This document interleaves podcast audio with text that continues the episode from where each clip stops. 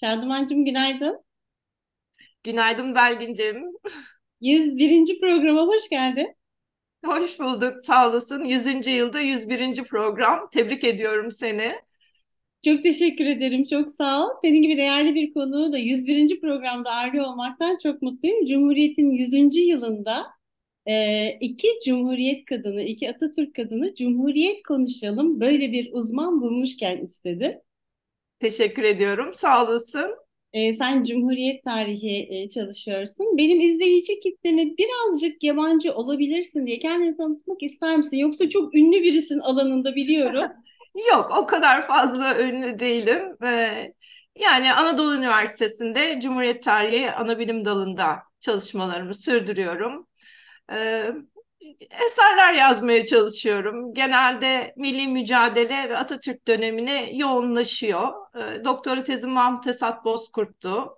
Sonra 150'liklerle ilgili bir takım çalışmalar yaptım. İşte onların gazeteciler bölümünü yayınladım. Ardından Ethem e, ile ilgili bir biyografi çalışmam oldu. Biyografi çalışmayı da seviyorum bu arada. Çok da güzel çalışıyorsun. Ee, ünlü değilim derken gayet mütevazi davranıyorsun. Çünkü ben biliyorum çok güzel ödüllerin var. Ee, televizyon kanallarında programlar yapıyorsun, gazetelerde yazılar yazıyorsun ve bol bol her yere konuk olarak davet ediliyorsun. Aslında biz seninle 29 Ekim Cumhuriyet Bayramı'na denk getirelim dedik, getiremedik. 10 Kasım'a denk getirelim dedik, getiremedik. Çünkü gerçekten her yerde konuşmalar yapmak üzere tam da 100 yılı kutlarken tabii ki seni konuşturmayacaklar da kimi konuşturacaklar diyor insan. Sağ olasın. Ee, ben Teşekkür de, ediyorum. Yine bu ödüllerden de daha sonra bahsederiz. Ee, Şadıman sen de e, eminim ve biliyorum ki e, Cumhuriyet kadını olmaktan, 100. yılı kutluyor olmaktan, Atatürk gibi bir liderin e, kurduğu bir cumhuriyette yaşıyor olmaktan inanılmaz büyük bir gurur duyuyoruz. Ve buna layık olmak için de elimizden geleni yapıyoruz. E, nereden nereye geldiğimizi konuşalım seninle istiyorum. Çünkü bazen içinde e, bulunduğumuz e, şartların nasıl kazanıldığının çok da farkında varmıyoruz.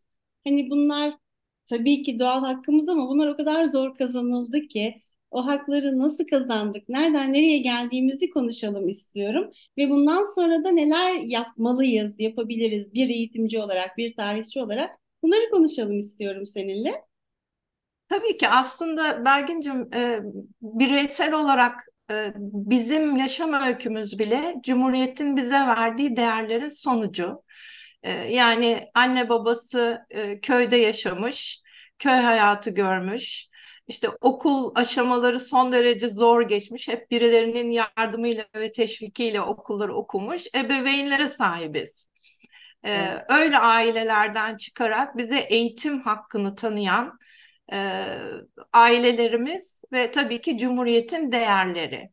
Kadın olarak sen ve ben e, bugün burada e, teknolojinin de yardımıyla eğer bu söyleşiyi yapabiliyorsak ve milyonlarca insana ulaşabiliyorsak bu da Cumhuriyet'in e, en büyük kazanımlarından biri. Çünkü bizi var eden o.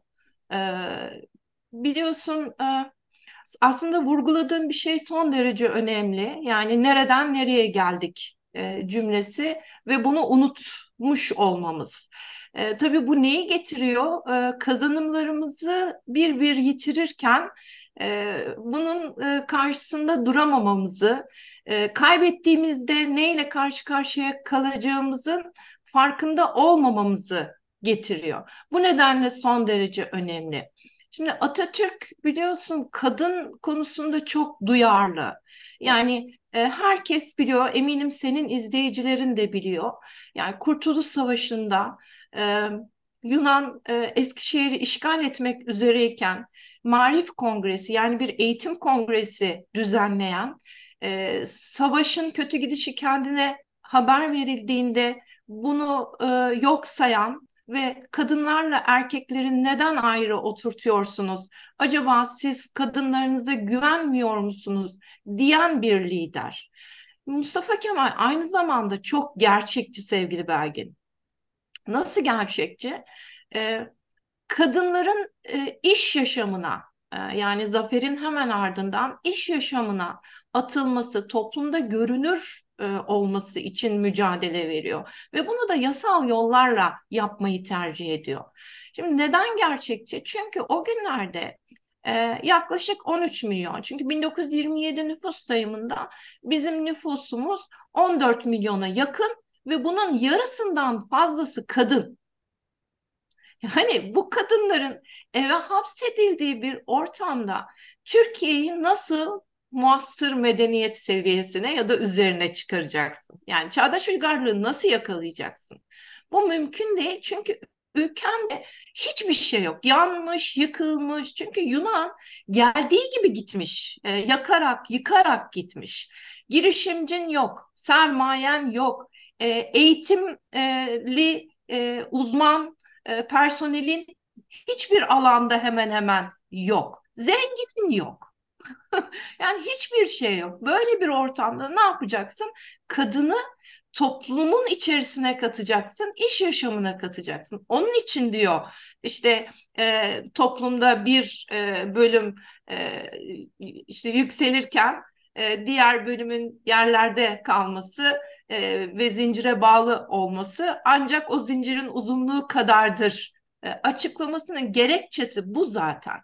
Evet. Tabii ardından da biliyorsun e, yasalar bir ardına geliyor özellikle medeni yasa. Evet. Ne kadar vizyoner bir lidermiş değil mi Şadıman? Yani e, çok e, çok, çok gerçekten e, ben ben de e, kadınların e, dominant olmadığı, daha doğrusu eşit bir şekilde yaşamadığı bir dünyada yaşamanın mümkün olamayacağını eğitim açısından da düşünüyorum ve şöyle düşünüyorum. Kadınların eğitimi e, çok önemli diye, daha önemli demeyeceğim ama çok önemli diye düşünüyorum. Çünkü kadındır çocuğu yetiştiren, evdeki o düzeni kuran, demokratik düzeni kuran, ona ilk eğitimi veren annedir, kadındır. O yüzden kadınların eğitimli olması ne kadar önemli diye düşünüyorum. Ve e, ülkemizde öyle ilginç bir ülkede yaşıyoruz ki Şadıman. Bir yanda gerçekten dünya liderliği yapan kadınlarımız var, insanlarımız var, örnek gösterilen başarılarımız var. Ama öbür taraftan da hala işte o en temel haklara sahip olamayan, çocuk yaşta evlendirilen küçücük kızlarımız var. Yani böyle bir resmin içinde yaşıyoruz biz. Böyle bir resmin içinde kuruldu bir ülke. Ve geldiğimiz noktada bir yandan diyorum ya bir yandan insana inanılmaz böyle heyecan ve motivasyon verirken bir yandan da hala nelerle uğraşıyoruz dedirtiyor. Çok haklısın. Aslında senin e, yaptığın saptamayı Atatürk yapıyor. E, yani bizlerin Atatürk kadını e, olmamızın sonucu sanırım bu. Diyor ki e, kadınının görevi evet anne olmaktır öncelikli görevi. Ama neden diye diye soruyor. Çünkü diyor gelecek nesilleri yetiştiren odur. Dolayısıyla ne kadar iyi eğitim alırsa o kadar e, gelecek kuşaklarımız donanımlı yetişir diyor. E, ve e, Türk devrimi de zaten özellikle kadın hakları konusunda bu yönden ilerliyor. E, ne yazık ki senin de vurguladığın gibi biz bugün bazı şeyleri kaybettik ve kaybederken buna karşı çıkmadık. Aslında kazanırken de bunun için mücadele etmediğimiz için belki bize verilenlerin e, farkında değiliz. E, düşünsene e, Türk Medeni Kanunu 1926'nın Türkiye'sinde kabul ediliyor ve onun bir e, hükmü var 266. madde e, diyor ki e, orada e, reşit dinini seçmekte özgürdür e, ve din eğitimi anne ve baba tarafından verilir. Aslında sadece gerekçesi bile layık devlet ve toplum düzeninin e, Türkiye'nin çağdaş uygarlığa ulaşması için ne kadar önemli olduğunu ortaya koyar. Mesela dini nikahı yasaklamaz ama der ki ama der ki önce bunu devletin gözetiminde yapacaksın. Kadını korumak içindir. Aslında kadını korumak, aileyi korumak demektir. Çocuğu korumak demektir e, bu kadar vizyoner e, Mustafa Kemal. Dolayısıyla sağlam bir aile, sağlam bir toplum, sağlam bir toplum, sağlam bir devlet demek. E, bunu görüyorlar ve 1926'da e, bu hükümleri getiriyorlar. Ama biliyorsun bugün e, bu konuda çok ciddi bir e, sapma oldu. Ee, neden oldu diye sormak isterim sana ama onun cevabını da bir eğitimci olarak yine eğitimden geçtiğinin bilincinde olarak bu sorunun e, yu sormak isterim. Çünkü e, hani dedik ya evde annedir e, o çocukların eğitiminden öncelikli olarak sorumlu olan çocuklarla çok fazla zaman geçiren. Ben bu yüzden öğretmen eğitimini de inanılmaz önemli görürüm Şadıman. Çünkü bir öğretmen bir sınıftaki çocukların hayatına dokunur onun söylediği bir cümle bazen çocuğun hayatını olumsuz yönde etkiler.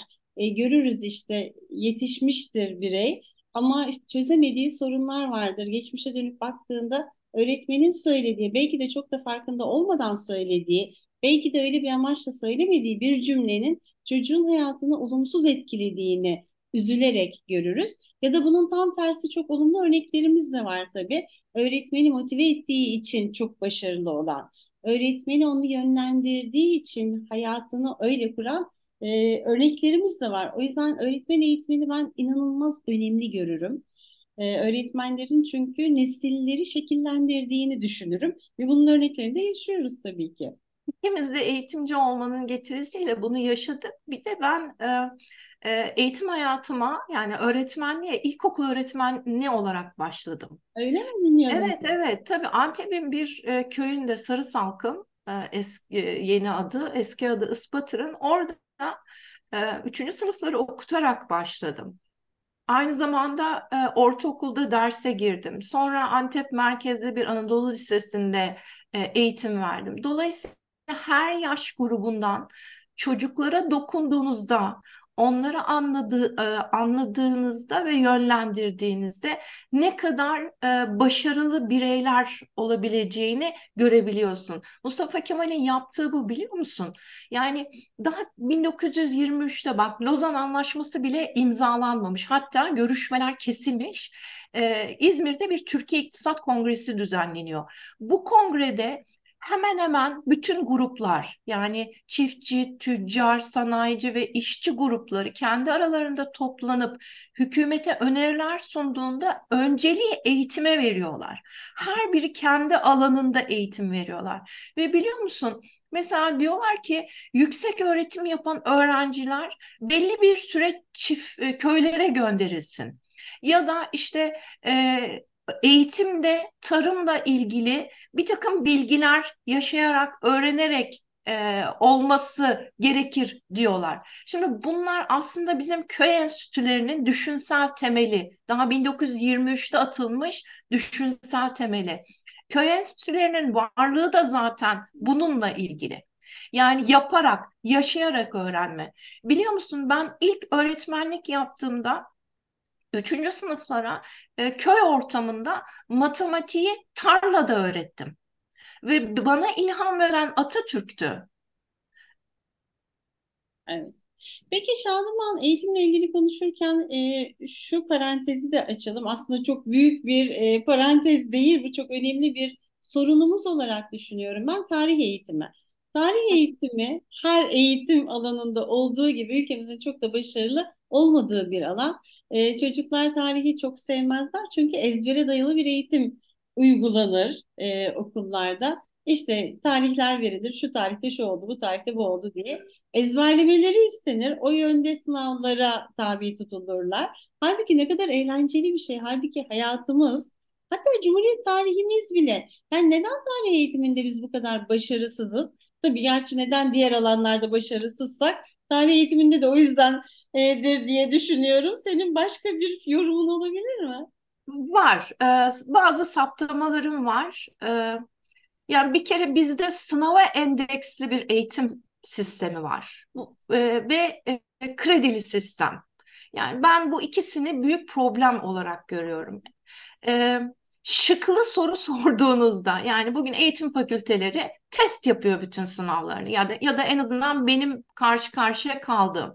Edebiyat fakültelerinde de benzer durum e, olabiliyor.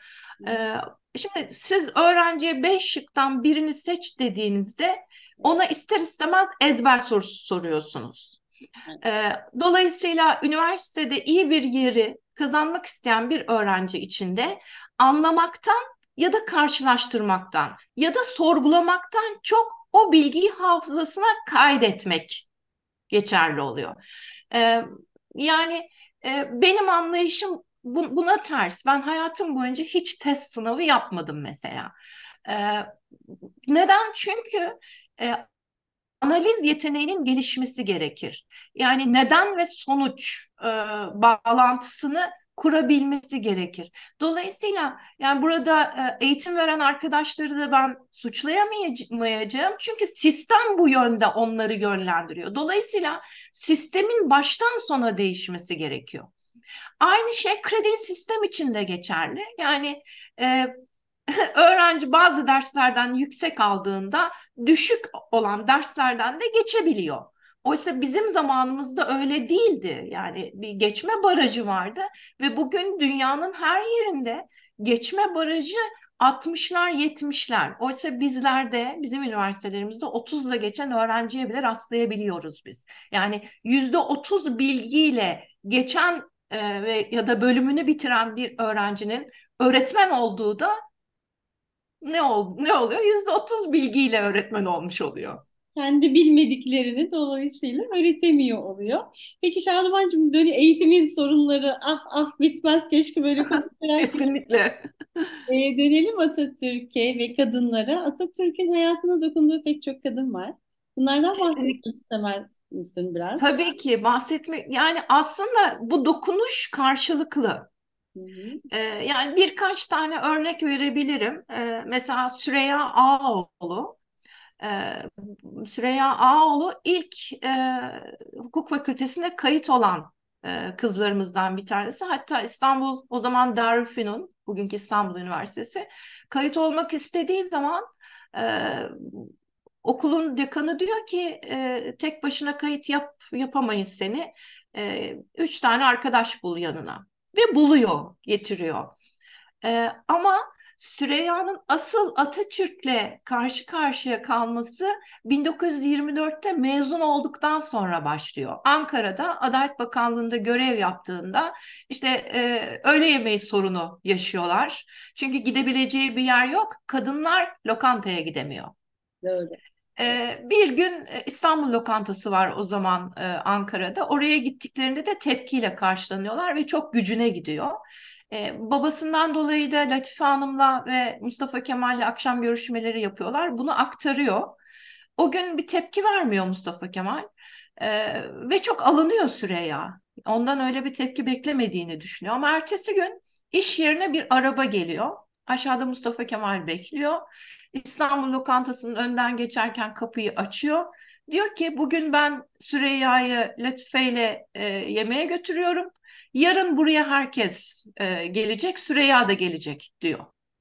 Şimdi bu, bu böyle bir olayla kadın o günden itibaren çünkü ertesi gün milletvekillerinin eşleri ve e, diplomat eşleri falan da gelmeye başlıyorlar. Kadın ister istemez toplumun içerisine girmiş oluyor.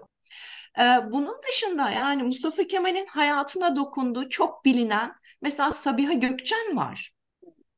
Sabiha Gökçen e, daha e, askeri pilot olmadan Türkiye'nin ve dünyanın ilk kadın askeri pilotu olmadan Mustafa Kemal onun yolunu çiziyor biliyor musun? 1934 yılında soyadı kanunu çıktığında ona Gökçen soyadını veriyor. 35'te Türk kuşu, Türk kuşu e, çalışmalara başladığında onu yanına götür, yanında götürüyor açılışa. E, paraşütle atlayanları seyrediyor. Sen de böyle yapabilir misin? Bu cesaretin var mı sen var mı sende de diyor. Ve Sabiha Gökçen e, eğitimini biliyorsun e, e, önce yurt dışında sonra Türkiye'de Eskişehir'de yapacak ve dünyanın bak sadece Türkiye'nin değil dünyanın ilk savaş pilotu olacak. Biliyor musun Türkiye Almanya'dan sonra kadın hakimi olan ikinci ülke. Bilmiyorum. Aynı şey Tabii aynı şey seçme ve seçilme hakkında da var biliyor musun? Ee, öyle ki mesela 1923'te seçimler yenileneceğinde Mustafa Kemal aslında kadınlara milletvekili seçme ve seçilme hakkını vermek istiyor. Olmuyor. 1924 Anayasası'na yine bu hakkı ona verecek bir ibare koyduruyor. Yani her Türk seçme seçilme hakkına sahiptir ibaresini koyduruyor. Ama meclisteki muhafazakar milletvekilleri çok karşı çıkıyorlar. Hatta kadınları destekleyen Tunalı Hilmi sen feministsin diyorlar ona, masalara vuruyorlar, karşı çıkıyorlar. Ve orada bir şey görüyor Mustafa Kemal. Henüz Türk toplumu buna hazır değil.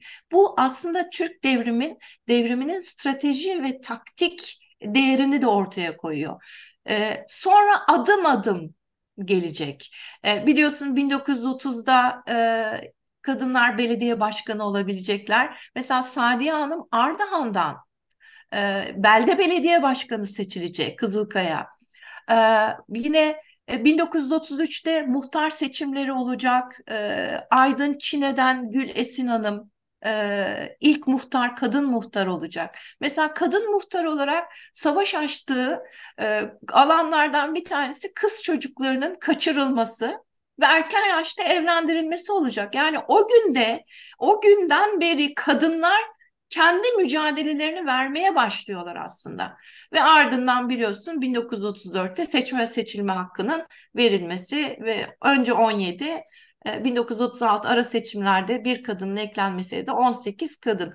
Aa, şunu da söyleyeyim. Bugün sanırım 121 kadın var Türkiye Büyük Millet Meclisi'nde. E, genel topluma baktığında %20'nin biraz üzerinde. E, 1935 seçimlerine baktığında da aynı oran var biliyor musun? Şimdi yani bir arpa boyu yol alamamak bu. Şimdi tam olarak onu söyleyecektim aslında Şadıman. 100 yıl geçti ve biz yol alamadığımız gibi bazı alanlarda daha da geriye bile gittik. Yani bazı savaşlarımız hiç bitmedi. Bazı savaşlarımız daha da büyüdü. Yani insan bazen e, hani hiçbir zaman ben umutsuz, olumsuz bir insan değilim ama neden diyoruz neden? Hani 100 yıl içinde biz neden çok daha ileride olamadık? Çok daha hak ettiğimiz yere gelemedik sorusunu da hep kendi kendimize soruyoruz. Daha çok nedeni biziz Belgin'cim. Aynen. Yani göre nedeni daha, biziz. Evet, daha çok savaşmalıyız. Yani, ee, yani e, daha çok savaş, savaşmak e, değil, e, biz kendimizden pay biçelim. Biz kime dokunabiliyoruz? Biz yalnızca e, karşı karşıya kaldığımız kadın öğrencilerimize dokunabiliyoruz. Ee, ve bu süreç yani bizim akademik hayatımız o kadar yoğun ki gündüz ders, akşam akademik yükseltme için çalışma, e, akademinin getirdiği bir mücadele içinde aslında biz toplumla yüz yüze e, gelmeyi unutuyoruz. Yani böyle bir böyle bir kavram bile bize yerleşmiyor. Kaçımız, kaçımız e, çocuklarımızın anneleriyle tanıştık Mesela Eskişehir'de e, çalışıyorum ben. E, yani bir elin parmağını geçmiyor. O da ancak işte yüksek lisans ya da doktora öğrencim eğer kadın ise onların aileleriyle tanışma, onların aile ortamlarını görme fırsatı buluyorum. Ee, gördüğüm zaman aslında Türkiye gerçeğiyle yüzleşiyorum biliyor musun? Neden? Çünkü tarih bölümü öğrencileri genelde e, orta ve ortanın altı ekonomik e, ha, e, özgürlükleri olan e, bireylerden oluşuyor. Şimdi bunlar genelde e, merkezde değil çeperde yaşayan, e, işte bugün tanımlanan o asgari ücretle geçinen e, ya da evde bir şeyler yapan. Yani biz istiyoruz ki hep siyasiler mücadele etsin, siyasi kadınlar bizim için mücadele etsin. E, ama öyle bir şey yok. Yani hayat öyle bir şey değil. Bireyden başlıyor. Siz bilinçli bir şekilde bireyi biz kadın olarak toplumla e, bütünleştiğimiz zaman zaten e, bir yol alabiliriz. Bunu yapmıyoruz. Yani İstanbul Sözleşmesi'ni duymayan bir sürü kadın var. Dolayısıyla onun kalkması ya da yaşaması onu ilgilendirmiyor. Çünkü onun sorunu ekonomik.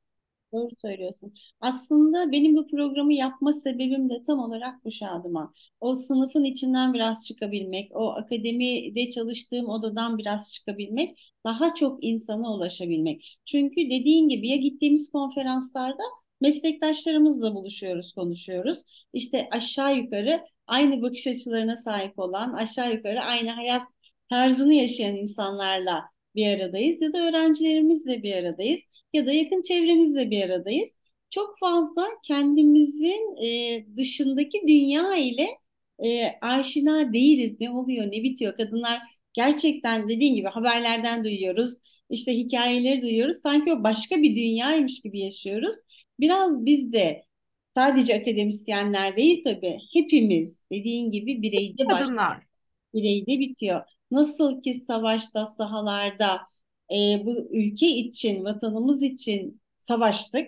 Yine aslında o sahip olduğumuz değerleri, özgürlükleri elde etmek ve bunları geliştirmek için savaşa devam etmeliyiz.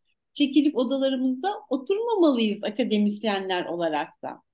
Belgin'cim bak ben, ben biraz iletişim kurmayı seven bir insanım. Yani daha doğrusu tarihçi olduğum için kendi toplumumu, tarihini ve tanımak istiyorum aslında. Şimdi bizler e, yani bizim gibi kadınlar e, siyasi duruşu da çağdaşlaşma yönünde olan kadınlar e, farklı bizim gibi eğitim düzeyi e, olmayan kadınlarla karşılaştığında doğrudan e, bu haklar meselesine giriyor. Tamam mı?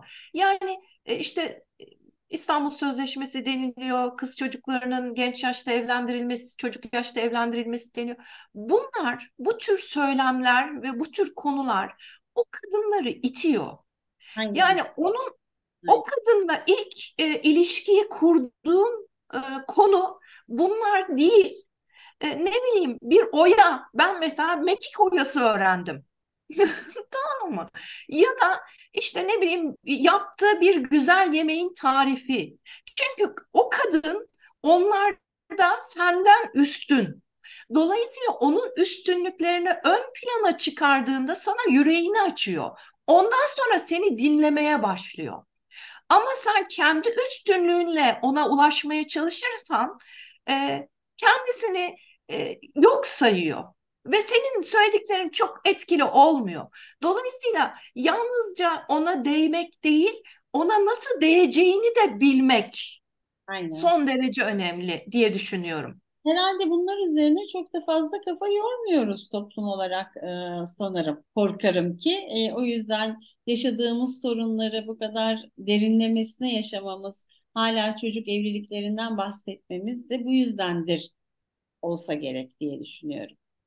E ne yazık ki, ne yazık ki ama yani çözülemeyecek mesele değil. Senin burada yaptığın e, iş aslında gönüllülük esasına dayanıyor ama o kadar çok önemli ki. Dolayısıyla hani bu tür mecraların kadınlara ulaşması, kadınların en azından kendilerini orada bulması son derece önemli. Ee, hani senin programın için bunu söylemem doğru olur mu bilmiyorum ama işte bir takım televizyon programları var biliyorsun ve belli bir kesimde kadınlar, erkekler hiç fark etmiyor. O programları çok seyrediyorlar. Neden seyrediyorlar? İşte herkes bunu e, yadırgıyor, gülüyor. Oysa onların yaşamları bu. Yani onların gerçeği bu. E, dolayısıyla hani o gerçeğe üst perdeden bakmak değil, onu anlamak ve nasıl değiştireceğini e, düşünmek ve uygulamaya geçmek önemli diye e, düşünüyorum ben. Çok doğru söylüyorsun Şadıman. Keşke benim programım da milyonlarca insan tarafından izleniyor olsaydı. Ee, keşke buradaki değerli konuklarımla eğitimin farklı alanlarında konuşuyoruz biliyorsun. Keşke evet. onu da herkes izleseydi de e, biz bu programın ne kadar yaygın olduğunu, kadınlara nasıl dokunabildiğimizi, nasıl daha dokunabileceğimizi de konuşuyor olsaydık. Ama akademide kadın olmak diye ayrı bir program yapmak istedim şimdi seninle konuşurken. Böyle bir başlıkta da bir program yapalım. Atatürk'e geri dönelim mi Şadıman? Atatürk, tabii ki, tabii ki. Zevkle.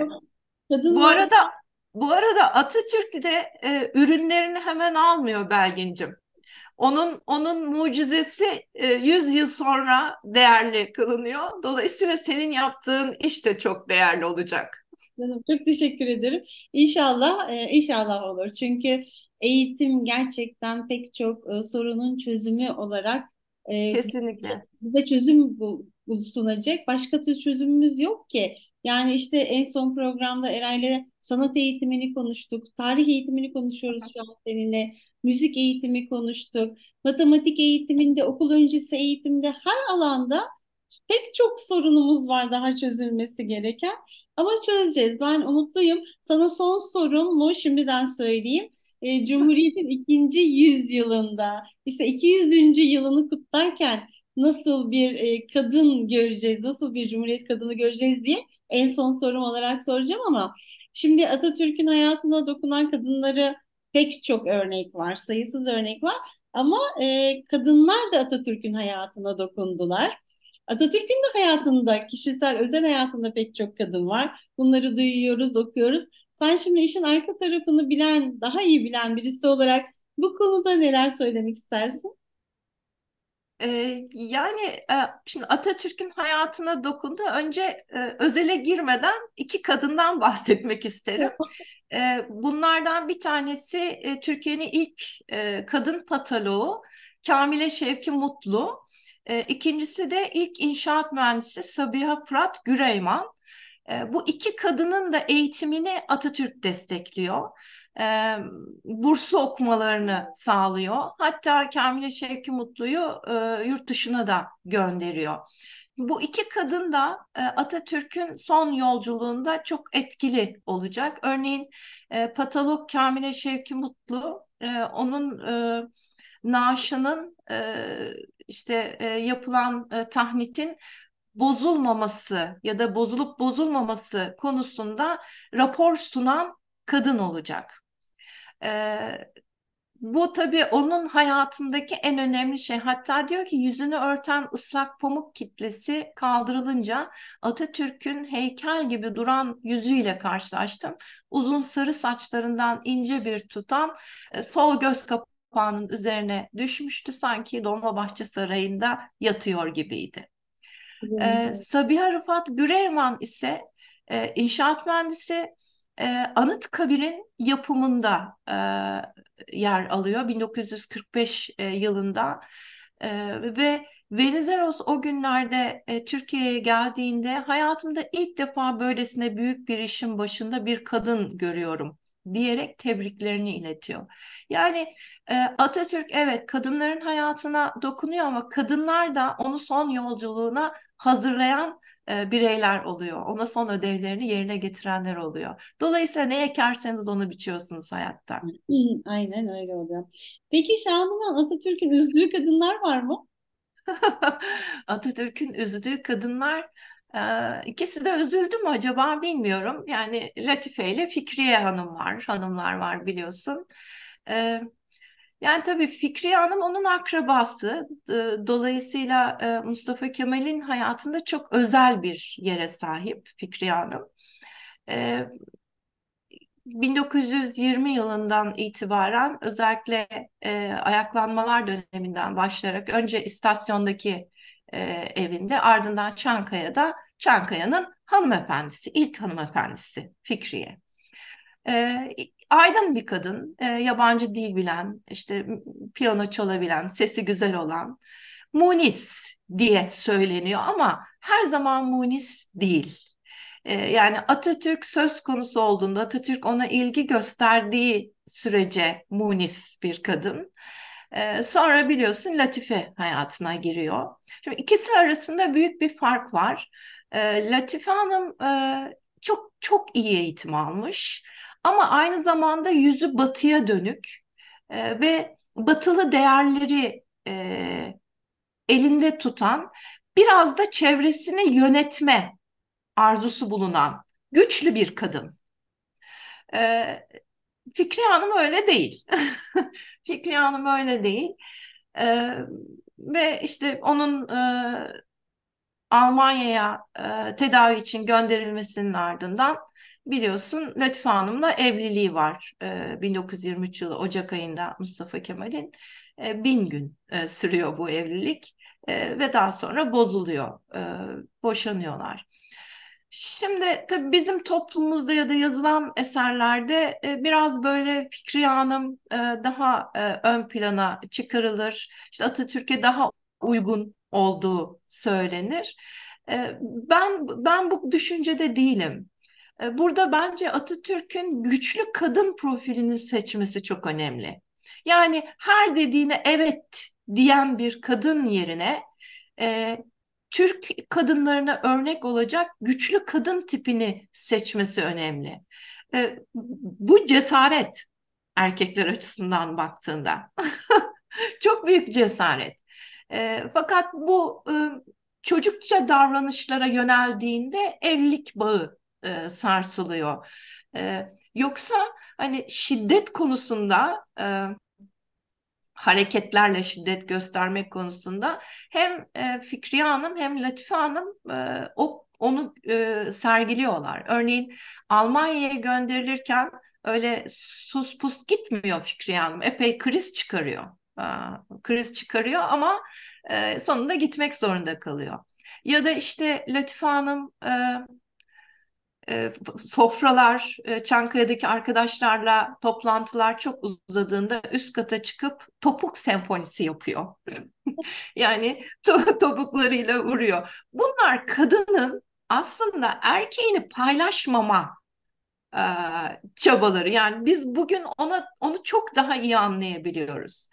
E, ne yazık ki Fikriye Hanım'ın e, ölümü e, var. Orada da e, çok fazla tartışmalar var. E, ama biz biliyoruz ki e, Fikriye Hanım'ın son döneminde e, yani ge gelmesi, Çankaya'da üç gün Latife Hanım tarafından ağırlanması, sonra İstanbul'a gönderilmesi, gitmemesi, son bir kez daha gelmesi e, ve e, işte Mustafa Kemal'le son bir görüşme yapmak isteyip o görüşmenin yaptırılmaması, o sırada e, tuvalete giderek silahını hazırlaması.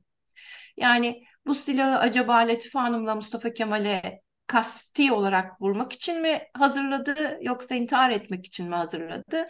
Bu konuda çok net bilgilerimiz yok ama biliyorsun arabada kendini e, vuruyor. Polis raporuna göre e, kurşun e, kalbinden girip sırtından çıkıyor. Yaklaşık 9 gün mücadele veriyor yaşamak için. E, mezarının nerede olduğu bilinmiyor. E, fakat bunu ilk kez seninle paylaşacağım. E, Utkan Kocatürk, Profesör Doktor Utkan Kocatürk, e, nur içinde yatsın. Kaybettik kendisini uzun yıllar önce. E, ben daha mesleğe, meslekte yeni yeni e, yükselirken e, çok güzel sohbetlerimiz olmuştu onunla. Ben de hep kafamdaki soruları e, ona sormuştum, yöneltmiştim. Çünkü Atatürk'le çok ilgili e, bir insandı. E, bir akademisyendi kendisi. E, mezarının nerede olduğunu sordum ona. O da bana dedi ki e, bunu kimse bilmiyor. Ama dedi e, bence ulus anıtı, zafer anıtının altında dedi.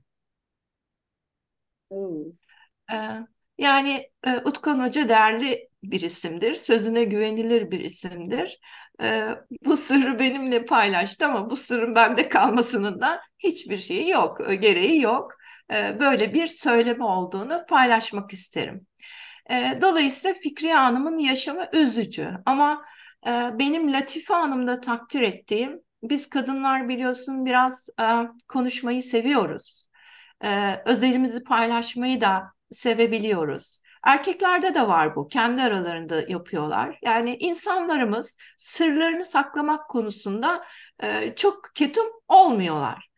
Ama e, gerek Latife Hanım'ın gerekse Mustafa Kemal'in bu konuyla ilgili hiç konuşmaması.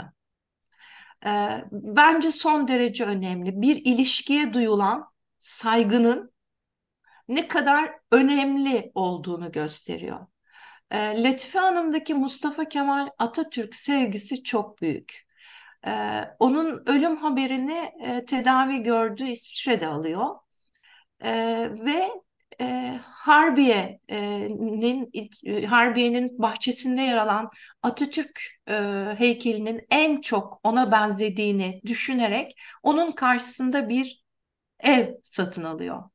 Hayatının son 50 yılını, Atatürk'süz 50 yılını o heykele bakarak geçiriyor. Öldüğünde kucağında Atatürk fotoğrafı var. Yani e, İnsanlar her şeyi söyleyebilirler ama sevginin, e, aşkın e, ne olduğu bence insanlar öldükten sonra ortaya çıkıyorlar. E, o birbirlerine olan o saygısı bana göre sevginin, aşk var mı bilmiyorum ama sevginin değerini de ortaya koyuyor. Tabii ki e, bu, bu açıdan kıymetli benim için. Kim bilir ne büyük bir e, sınavdır Atatürk gibi birisinin e, birisini sevmek ve ondan ayrılabilmek değil mi Şadıman? Yani Evet, e, sonra dönmek için çok e, yani girişimleri var. Yani affedilmek istiyor. Ama Mustafa Kemal biliyorsun çok kararlı bir adam. Yani yürümeyeceğini görüyor evliliğin. Şadımancığım, e, yani konu Atatürk, Cumhuriyet, kadınlar ve iki akademisyen, iki Cumhuriyet kadını. Biz bunu günlerce, aylarca konuşabiliriz. E, Evet. konuşmalıyız da, daha yüzyıllarca da konuşmalıyız. Peki biraz geleceğe bakalım şimdi. Gerçekten 200. yılını kutlarken Cumhuriyet'in, sence bu sorunlar hala konuşuluyor olacak mı? Dilerim olmaz. Sence nasıl bir e, 200. yılda Cumhuriyet kadını göreceğiz. Belgin'cim ben e, çok umut var bir insanımdır. Yani umutlarımı hiçbir zaman e, yitirmem.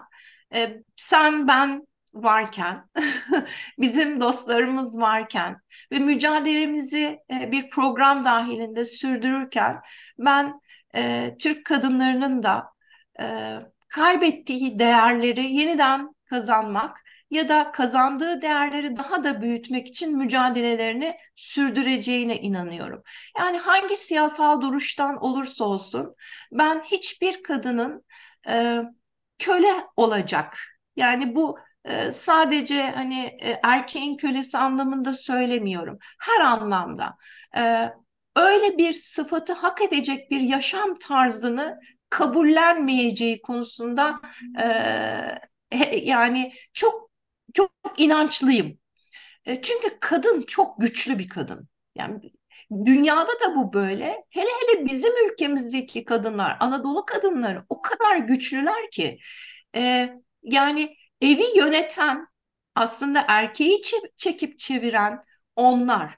Dolayısıyla onların içindeki potansiyeli siyasal yaşama aktardığınızda ve siyaset mecrağı buna izin verdiğinde ben e, kadınların e, ikinci yüzyılda Atatürk'ü de aşabileceklerine, Atatürk'ün kendilerine verdiği hakları aşabileceklerine e, inanıyorum.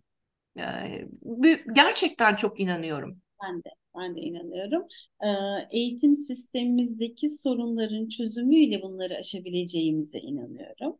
Öğretmenlerimizi gerçekten güçlendirerek bunları aşabileceğimize inanıyorum toplumdaki e, şu an yaşam şartlarını düzelterek, bütün kadınların, öğretmenlerin başta düzelterek, onların eğitimini iyileştirerek bunları yapabileceğimize inanıyorum. Bergin'cim ben tarihte sadece Cumhuriyet e, Cumhuriyet'in hani siyasi ya da askeri tarihini anlatmıyorum. Aynı zamanda ekonomi tarihini de anlatıyorum. Ekonomi çok önemli.